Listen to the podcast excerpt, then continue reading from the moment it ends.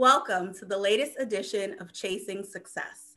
I'm Alisa Gumbs, the Executive Managing Editor of Black Enterprise, and I'm so excited to be able to bring you some insight from an executive who's been incredibly successful in banking and technology, and that's Talka Rutherford, the Managing Director of Chase Consumer and Community Banking. Let me tell you about her first because she's so impressive. Talka Rutherford is a product owner in digital self service at Chase. She is responsible for creating an optimal, consistent digital experience that enables millions of Chase customers to complete their financial transactions across multiple channels. Customers include consumers, private clients, small and mid sized businesses, and merchant services.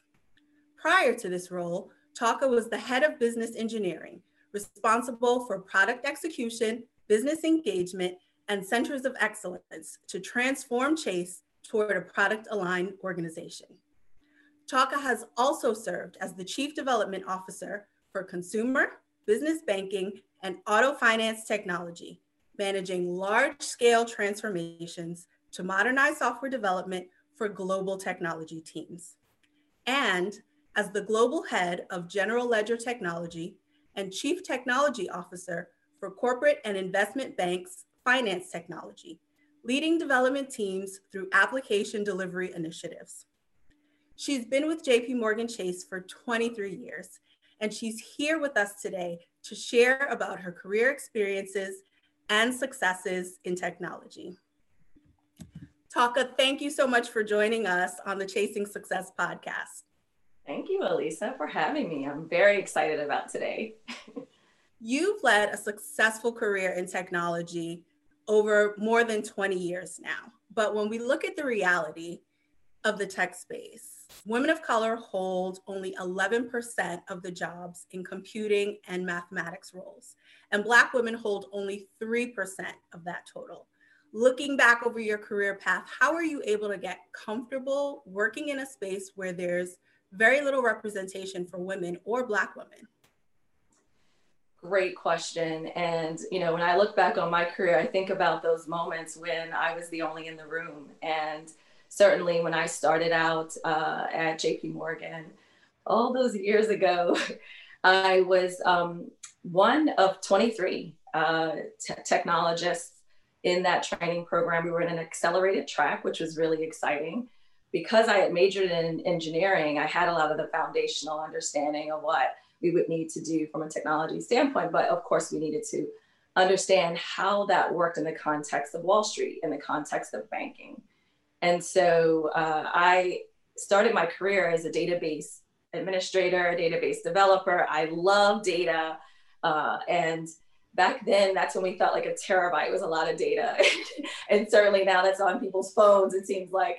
Uh, but we, you know, really focused on, for me personally, the value I could add to a team.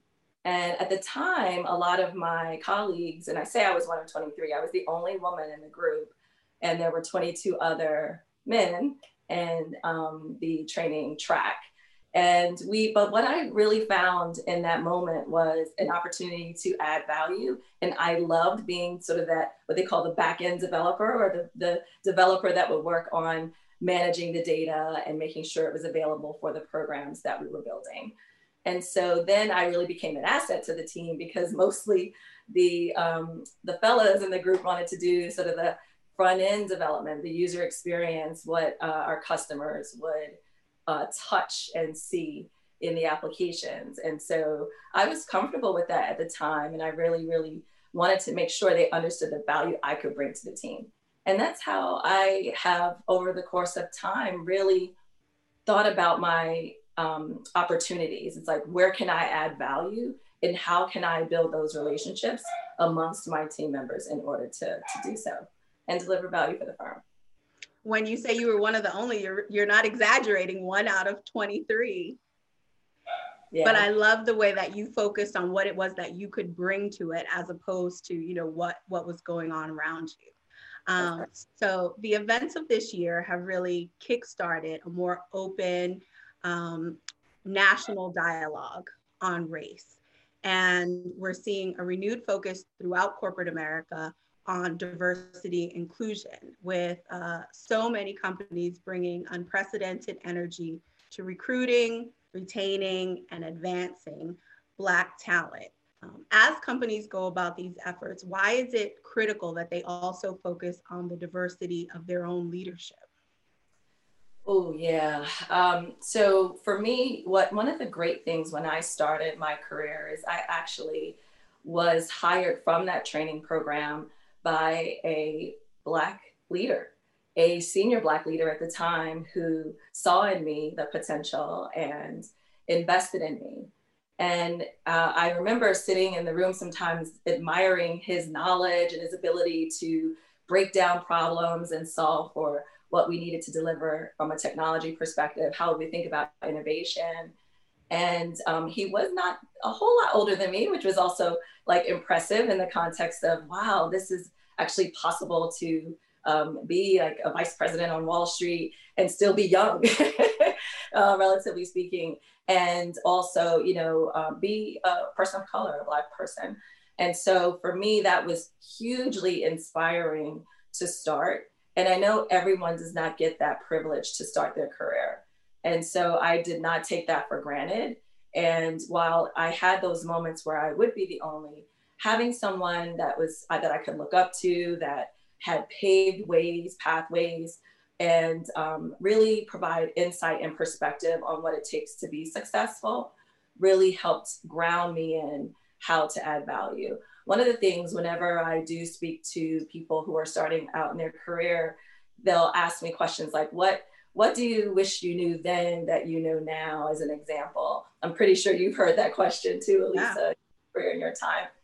And I often say, you know, it's really about how, when you first start your career, you're really about thinking, how can I like do my, like strive for excellence, add value, make an impact, and like demonstrate what I know. And um, and often what we find is we're heads down, especially as technologists, we're heads down trying to do the work. And what we don't realize is that we have to also invest in building relationships, not just within our own teams or within our own organizations, but also within the company or the firm that you're a part of. And so I always encourage you know, our people starting out in their career, but certainly this needs to happen throughout your career. But early on, we have like a tendency to want to make the impact, not realizing that the relationships and the network is really also a big part of your success. And so that is definitely something I've learned over the course of my career. So if you know, with companies placing this emphasis on recruiting Black talent, if you recruit talent into organizations that don't have these kinds of resources in terms of the existing leadership that you just mentioned, then you have very different outcomes when it comes to retaining that talent or advancing them, right? Yes, absolutely. And you know what I've, what I've often found, and certainly in my career, as it relates to diversity, diversity and inclusion, belonging. I mean, we see that evolution as well. That um, the focus, you know, initially is around attracting the talent and making sure that we find the right people for the right roles. And and um, your point on retention becomes then the next thing to focus on, making sure that we develop our talent and retain them and um, provide career opportunities, mobility, the ability, you know, promotions, of course. And often what we find, and especially in technology where it is male dominated, it's like, how do we as women or as females in this situation um, strive and what does success look like in what we bring to the table and um, our perspectives. And so that has just been to me vitally important as it relates to uh, success in um, technology. So you've just told us that you had the good fortune at the start of your career to have a great manager um, who happened to be Black. Uh, but what role did that play in setting the foundation for your career? So, wow. I mean, how much time do you have? Seriously, because um, over the course of my career, that individual served as a mentor to me, an advisor, a sponsor. In many ways, we see those terms thrown around in the context of um, different situations. And when you know when when I've been faced with career choices, um, you know, having someone that knows you and their, your capabilities, that sees things in you that you may not see in yourself. Certainly early on in your career, I know as for me in particular, we've heard the notion of imposter syndrome and how that affects women and certainly women in technology. I know that I've been through that. I continue to go through it. There are moments when I wonder, how did I end up here? and I know that it is, it's a function of my excellence and the impact and the value I bring. But we also need those reassurances. We need to know, we need the feedback. We need to know when things are not um, as people expect. We need to know expectations. And often, what I find is people, we may not know that going in, either into a role or into an opportunity. And so it's vitally important. I, I know um, I'll ask about objectives I need to set or how um, we need to develop our strategies. What goals are we uh, and outcomes are we striving for? All of those are really important things to level set on and understand. And now that we're at the end of the year, it's the point of reflection, but we're also getting ready for the next year. And so, how we reflect, how we position ourselves for growing through those moments and establishing what we're going to achieve for next year or as we you know progress in our careers is also like really really important time to invest in yourself. I so appreciate how candid you're being you know acknowledging things like imposter syndrome and that you still go through them even as uh, an executive who's been in her career for more than 20 years and who's achieved such high levels. We often don't hear people you know be open about that. Yeah absolutely. I mean i have um, changed roles this year. And anytime you have these life changes, that you wonder, at least I'll, so I'll speak for myself here, right? It's like, how, what, am I ready? Um, and is it, is, is the anxiety I'm feeling a function of the opportunity to learn? Is this a moment of stretching myself beyond my comfort zone? Often what I found, I never forget, this was years ago, maybe, mm, maybe about 10 years ago, but it, I mean, it was a while back. And I remember at the time, I actually had the privilege of having an executive coach who helped me um, be reflective of my impact, my track record, and um, patterns over time that I had in roles. And one of the things I remember her saying to me was, you know you tend to work yourself out of jobs. Like you you make your impact and then it becomes like who you pass the baton to. And so for me I, and i of course i didn't at the time realize that that's how i operated.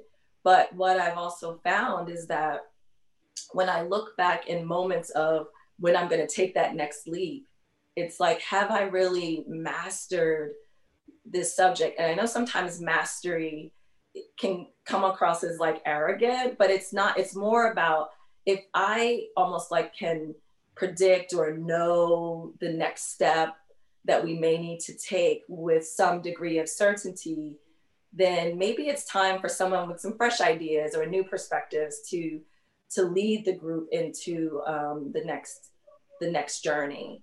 And um, and also it's a reflection a reflection of me and my own growth. It's like this opportunity doesn't present the growth moments that i may need to move to the next level. And that is um, incredibly um, insightful that she shared with me. And what i realized then is in those moments when i start to think about hey is this the time to move on? Um, then am i at this juncture? Am i realizing this moment to uh, now think about the next thing. And often, you know, it's really interesting. People will say, you know, um, or ask, especially earlier on in the career, did you know you wanted to be X or Y? You know, and I said, hey, if someone asked me if I was going to be a product owner just last year, I would have said, what are you talking about?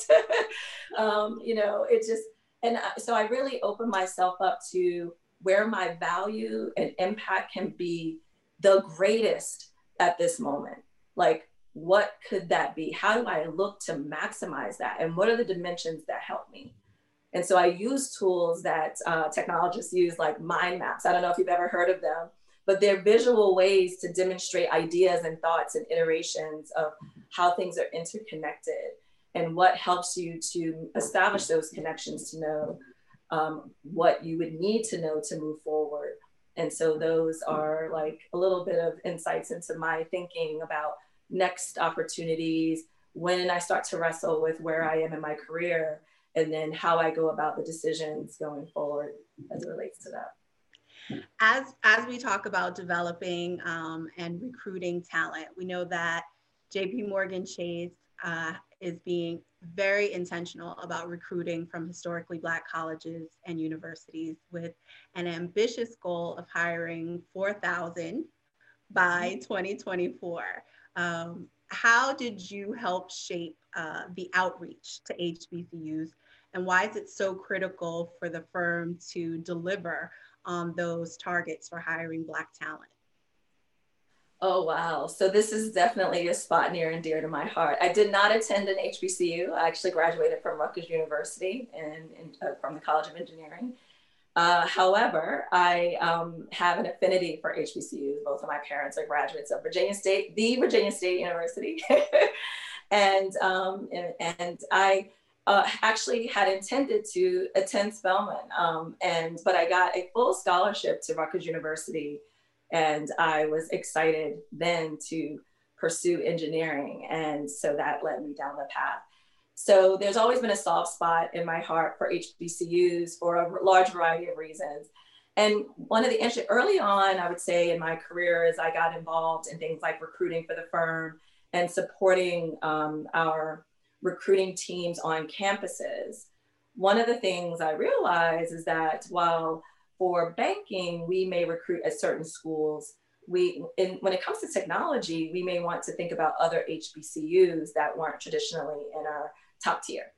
And so we, I spent time, I, at the time I was, um, I was privileged to be a part to co-lead the, the, Black Pillar for the Global Tech Diversity Council and one of the, which is now called like the black community i mean we all evolve right so um, but it, at the time, we wanted to influence the schools that we attended so that we could rec- be more targeted for technology, um, for Black technologists, quite honestly. And so uh, we expanded our pool to schools like North Carolina A&T and Morgan State. And that was really, really exciting to work with those schools on um, opportunities for recruiting and talent, being very intentional what one like one example is um, establishing like a hackathon and making sure that we have ways to build relationships with talent at on the campus not just during recruiting season. So figuring out ways to understand how talent on campus is um, is growing as they progress through their technical um, curriculums what we get to learn about them and then having opportunities for them to pursue internships here at the firm during the summer. And uh, that then becomes hopefully a glide path into a full time opportunity. And so that has been um, something like I personally worked on. But you know, for me, it's really about how do we create pathways. One, um, and you see me using the word pathways intentionally there. Uh, one one exciting thing that actually I was a benefactor of through um, advancing Black leaders was the opportunity to be um, recognized by the firm at the Women of Color STEM conference as a rising star. And I remember at the time it was, you know, we were establishing relationship with the conference and um, what I got to know as being involved with global tech diversity and inclusion was that, you know, people also want to be recognized uh, by the firm, not just through promotions internally, but also I know it felt awesome to be recognized by the firm outside of the firm. and so, um, and I'm bringing this back to HBCUs in a moment because that then that relationship then with Women in Color STEM then connected us to BEA, which is the Black Engineer of the Year award conference held in typically in Washington D.C. each year, and that is heavily connected into HBCUs and um, that's exciting to see. And there we've rewarded talent over the years with modern day technology leader awards. And it's just great to see uh, my comrades get rewarded outside the firm and acknowledged for the impact they make inside the firm. And, um, and it really goes a long way. And so I feel like I've been instrumental in helping to shape that, not just as a recipient, but also to help create pathways for others to be recognized. And the second part of that is is why is it so critical that you know the firm actually delivers on that ambitious goal when it comes to hiring HBCU students? Absolutely right, because now if part of what I found over over the course of my career too is that when we show up at schools as a bank, often they don't realize that we are also a technology organization. We have 50,000 technologists in the firm globally. Wow. And, you know, we spend about 10 billion, 11 billion um, annually. It's a significant number. And um, I don't know where people think we get the talent to build our platforms like chase.com and our mobile app and what the software that runs on ATMs, but it's people that work at JP Morgan Chase. and so um, early, I know early on when I, we would show up in campuses, we would need to explain like we're showing up representing technology. And while we definitely want, you know, to make sure our banking partners get that talent in as well, we're hiring technologists. And so that sometimes has been some of the clarification we would need to provide.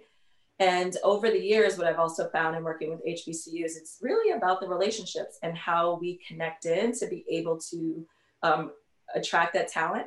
And often when the talent goes back on campus and talk about their experiences at JP Morgan Chase, they are the best advocates for us to recruit in more. So it becomes this like wonderful cycle to feed off of, but it requires us to also continue the investing in those relationships and making sure we're showing up on campus outside of the recruiting cycle, right? And making sure that folks know who we are.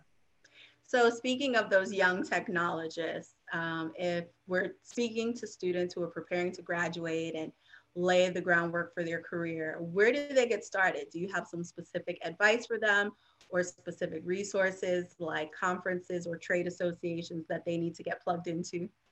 Yeah, So for me, when I was at Rutgers, uh, being a part of NSBE, National Society of Black Engineers, they are very prevalent on campuses as well as in um, alumni circles. And so that's um, just great to start when you have an organization on campus to become connected to. So the Society of Women Engineers, I'm a woman technologist, so I also get the intersectionality aspect of, of diversity. And so, um, you know, from for women, um, conferences like Grace Hopper is vitally, they're vitally important. And so making sure that you, if you can, attend because I'm always inspired by seeing such remarkable talent um, at that collegiate level and what they bring to the table with their thoughts and ideas and concepts that we may not even be like thinking about yet, which is really, really exciting just by virtue of where they are in their career. I think that um, so definitely getting involved on campus in organizations that are present there because some do carry on into the alumni circle. Conferences are important. So if your schools are sponsoring or supporting talent to go to conferences, often they're the ones that are active in those organizations that get sponsored and supported. So it kind of can be a two-way benefit. And then, you know, certainly um, there, there are all kinds of resources online um, and what I've also learned, and probably later in my career, is that there are so many startup um, type of, whether it's conferences or meetups or groups where if you have a particular topic that you're interested in, like oh, I'm interested in machine learning or artificial intelligence, it's like, hey, what organizations are, or if not available, hey, would I be interested in starting up one? And would people want to meet up and talk about these things? And so, what I'm inspired by in um, in this generation's ways of working are these ideas around how to just come together using collaborative tools like Zoom and virtual tools to Slack is another one where people communities that get built online where people have um, topics and themes that they're interested in and they problem solve together.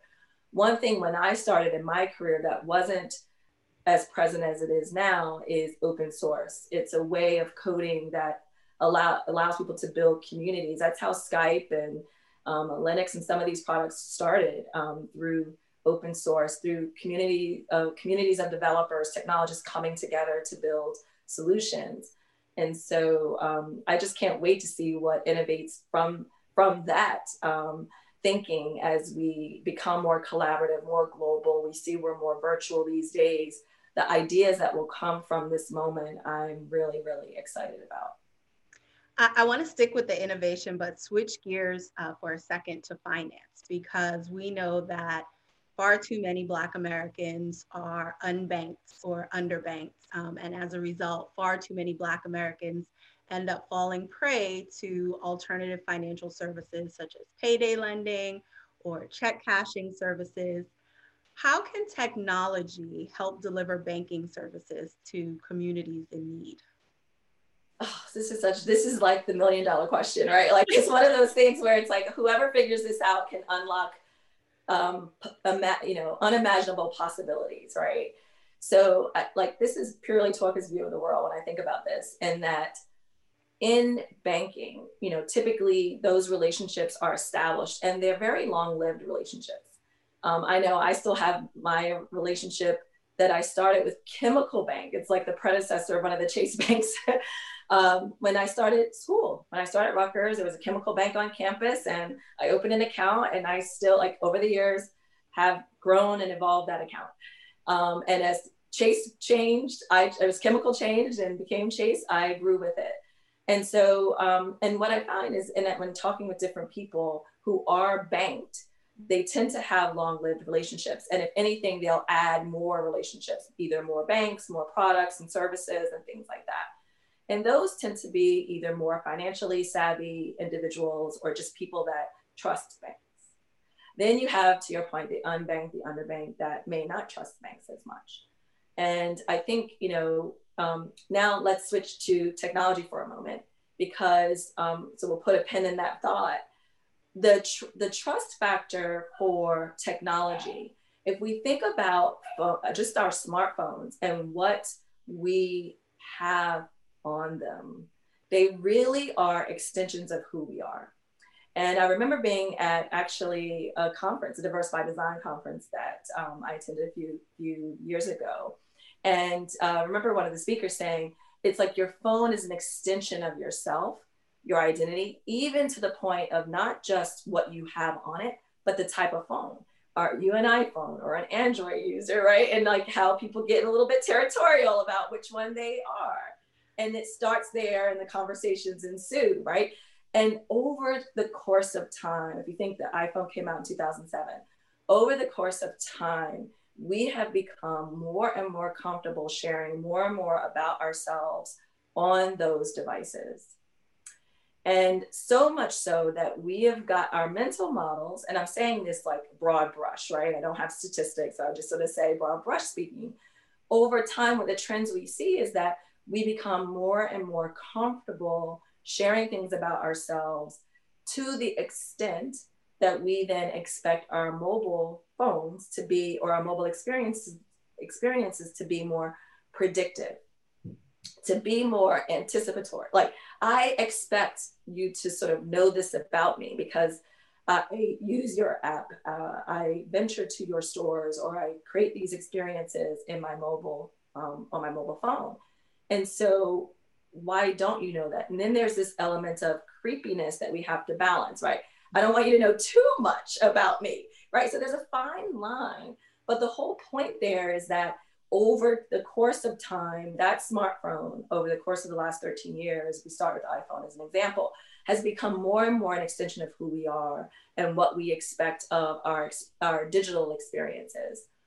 Now, if we intersect the two, now typically banks, their long lived relationships with customers, we uh, trust banks with our money and for the underbanked or the underserved, you know, often they will feel a bit more confident in, in mobile technology. So, how could we partner those ideas into trustworthy experiences, into moments that we show up for and have our customers back, and can demonstrate that in ways that are differentiating? And I think that is like one of those things that when we think about how can we serve those communities, it's how do we build trust? How do we build relationships? and certainly having branches and now soon to be all 48 state, the lower 48 as we call it, is one way. It's like how we show up in communities is really important. And we're not just there to be the brick and mortar, but we are there when the community has needs as well. And I think, you know, amplifying that, building trust in those communities, establishing relationships, especially in the unbanked and underserved, that goes a long way. And how we can now create those digital experiences to, I don't want to say capitalize on it, but it really, you know, it really is about how do we create those meaningful moments so that people can extend that trust in what they may give that device that they haven't yet extended into a banking experience. When you talk about brick and mortar and you talk about digital experiences, it makes me think of, you know, where we all are in, in exactly. this year 2020. Um, yeah. And over the past five years, you've been doing a lot of important work within the organization, laying the groundwork to create more agile and more collaborative teams um, that enable the remote workforce that JP Morgan Chase has really relied on during the pandemic as we've all automatically started working from home. Exactly. um, how has technology changed the way that work gets done in the banking space? And, and where do you see it going now that hopefully the end of the pandemic is in sight? Wow, yeah. I mean, it's it's one of those risk scenarios that no one had in their risk model, right? know, we'd all be in a global pandemic and need to shut down in many respects. So, you know, for me, um, so I actually spoke with our some of our summer interns this year about how technology has changed the way banking works. And often you will even hear our CEO talk about like us being a tech firm, that we have elements that are very similar to technology organizations, technology companies, startups, etc.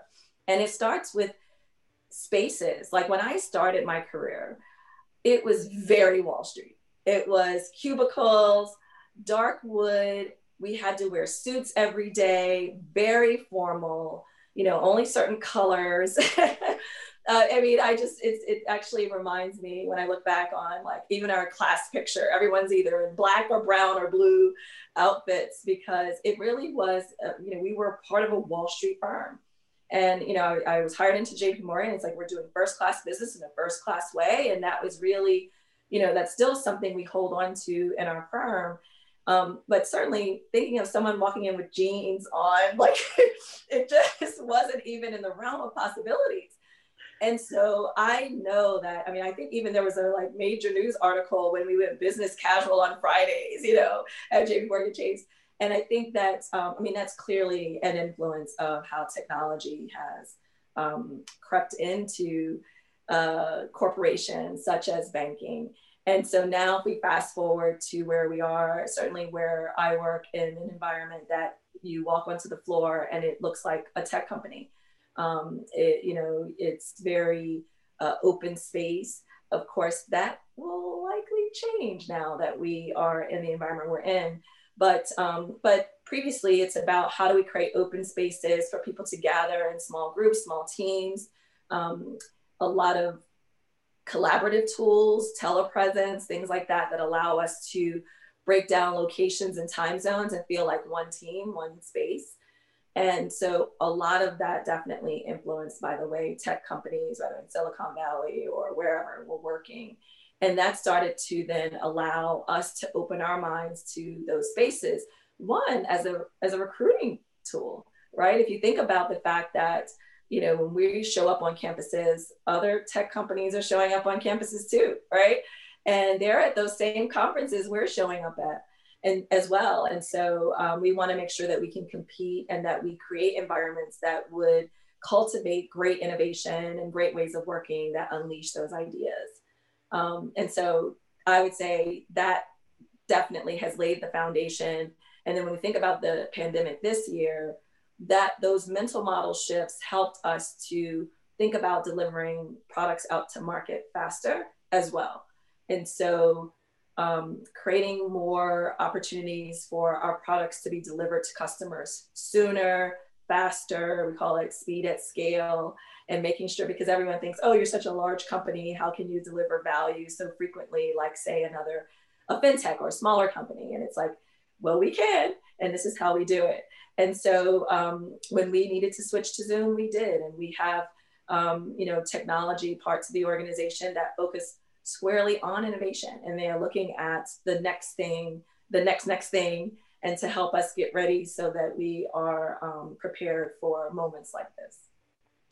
This has been such a great conversation, um, and I want to end it with some guidance for sure. Black professionals who might be in the middle of their careers but looking to uh, move into some senior level roles. And so, what is your best advice for people out there who want to climb the corporate ladder? Ooh, Ooh, best advice. There's so there's so many things that I've learned over the course of time. I would say I said it a little bit earlier about investing in the network. Um, I think that's important to have people that are truth tellers for you that can tell you how you show up in moments, um, things that you can't see, and that others may not be willing to tell you. And I think that is um, important to career progression there are things that often we may find ourselves, especially in diverse communities, where it's like, well, why may why am I not progressing, or why didn't I receive that opportunity that so and so received? And um, instead of sort of asking that inwardly, or you know, that's where the network becomes really important. It's like, who do I trust to give me the truth about those decisions? Um, often we talk about who's advocating, I mentioned earlier, the mentor, the um, advisor, the sponsor, who's that person um, advocating for you in the room when you're not there? And that's important to know. And if you don't know names in that capacity for yourself in the role that you're in, then get them, establish those relationships. It's important. I think people feel sometimes that if, especially as technologists, um, definitely not stereotyping and anything of that in that regard, but frequently we can be introverted or have introverted tendencies. You know, we're comfortable behind screens or not necessarily out front. And so, how do we overcome the things that may be perceivably um, not received as someone who's going to be a leader? And so, I think that's just important understanding about yourself. So, self awareness being really important and but i would say having those people that can and it doesn't have to be a large group just needs to be a small group of people you trust that you invest in. There are moments when people have said to me you need to get out of your own way. I need people like that to give me that advice. They don't necessarily tell you what to do but they give you a perspective that helps you to make better decisions to help you see things you can't see and if you don't have that in your circle, get it. Thank you so much, Taka, for sharing all of this wisdom and experience that you've gained over more than two decades with JP Morgan Chase, and especially for your insights about what the next next thing is going to be in banking and technology. Um, and thank you all for joining us today for this episode of Chasing Success. Thank you.